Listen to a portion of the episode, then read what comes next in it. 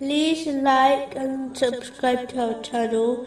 Leave your questions and feedback in the comments section. Enjoy the video.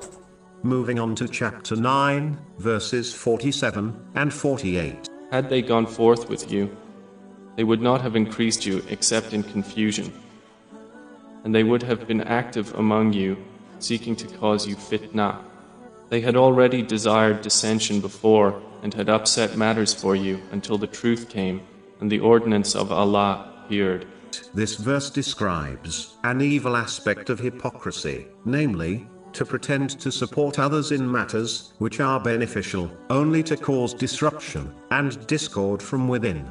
A Muslim should always support what is right and beneficial, irrespective of who is involved or organizing it, and never strive against it in any way, whether this is externally, by openly rejecting it, and unconstructively criticizing it, or internally, by pretending to support the project, but secretly plotting against it, and putting people off, who are part of it, through their negativity. If a Muslim cannot honestly take part and aid in things which are good, the least they can do is not oppose it, either externally or internally. It is important to note that those who plot evil things will be encompassed by its evil consequences, even if this punishment is delayed and not obvious to them.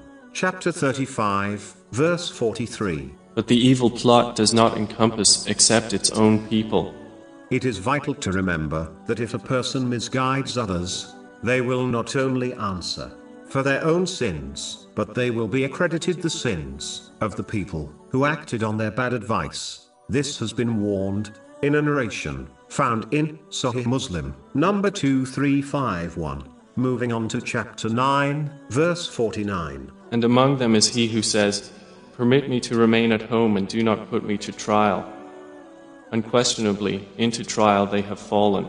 The prohibitions and commands of Allah, the Exalted, do not exist to make people's life harder. They only exist in order to benefit people in both this world and in the next, even if these benefits are not apparent to people. For example, the negative effects of alcohol, which science has proven, was not always apparent, such as its negative effect on the organs of the body. It only became unlawful in Islam to protect people from this and other harms. In addition, it is an aspect of faith to accept something without understanding its wisdoms. If all the wisdoms of the commands and prohibitions were made apparent, then it would not allow Muslims to possess complete faith. Allah, the Exalted, does not benefit from these commands and prohibitions, only people do.